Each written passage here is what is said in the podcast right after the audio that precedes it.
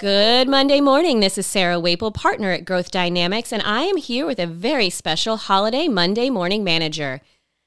I know it's Thanksgiving week, and we are all supposed to sit around and figure out what we're thankful for. I am 100% encouraging you to do that. We should take a look around and see just where are all of the things that are bringing us joy in our lives. What have we done over the last year that has helped us to feel fulfilled? Thankful for the people we work with, thankful for the people in our lives, maybe even thankful for the people and the opportunities that you did not take and allowed you to have more time for the things you love. So along that same thing, instead of just saying, let's be thankful and give thanks and do all the things, I think we should also start to take this time to put into plan what we hope to be thankful for next year. We all talk about end of the year, what are we wrapping up on, how are we getting prepared to end this year and get ready for next year.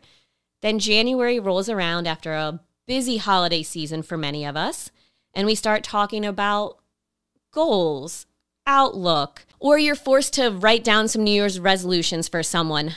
9 times out of 10, it's always lose 5, 10 pounds, get back to the gym, eat better, all of the things that you should be able to do all the time without a New Year's resolution. But how much time do you really put into those New Year's resolutions? So I'm going to challenge you on this Thanksgiving week to start thinking about what you want next year to look like, and not just in terms of success, but when you sit around the table this time next year and people ask you what you're thankful for, what do you want that to look like? Start planning now. Start planning and putting your bird cages out. If you have no idea what I'm talking about on bird cages, give us a call, reach out, and we'd be happy to teach you about bird cages.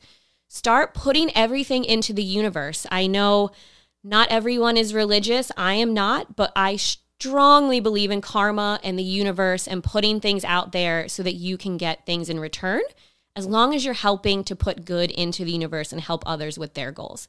So don't just think about what you're thankful for this year. Do that. We should be doing that every day because we really have no idea when that will change. But start putting some real thought into what you want to be thankful for next year. And that's it. So without further ado, go out there and make this week the best week yet.